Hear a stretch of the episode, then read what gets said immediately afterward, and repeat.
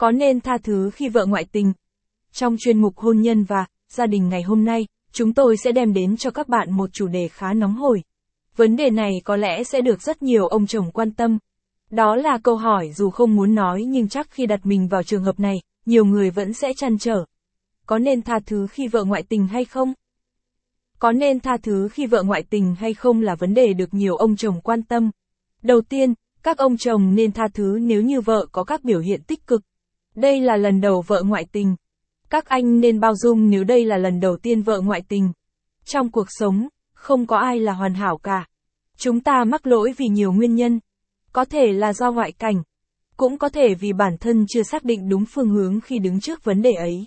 Việc người phụ nữ ngoại tình cũng vậy. Người ta thường nói, con gái yêu bằng tai, con trai yêu bằng mắt. Có thể trong cuộc sống hôn nhân, vì mải mê sự nghiệp, bề bộn công việc nên các ông chồng ít có thời gian dành cho vợ con. Do đó, các bà vợ không khỏi cảm thấy chạnh lòng. Cho nên, khi nghe lời mật ngọt từ các chàng trai khác, người phụ nữ của bạn mới dễ siêu lòng. Bao nhiêu hứa hẹn, bao nhiêu mộng mơ, cứ thế đưa cô ấy trở về thời tuổi thơ, thời thiếu nữ đầy những khát vọng. Từ khi ấy, trong lòng vợ bạn mới có suy nghĩ.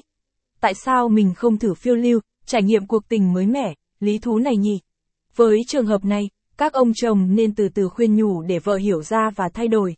Chỉ cần cô ấy biết nhận lỗi và hứa không tái phạm, cuộc sống vợ chồng của bạn sẽ lại tươi sáng như lúc trước.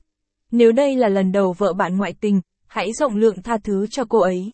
Bởi vì chính sự bao dung của người bạn đời sẽ giúp cô ấy hối lỗi, thay đổi và cố gắng hoàn thiện để sống sao cho xứng đáng với sự tin tưởng và tình yêu thương của chồng.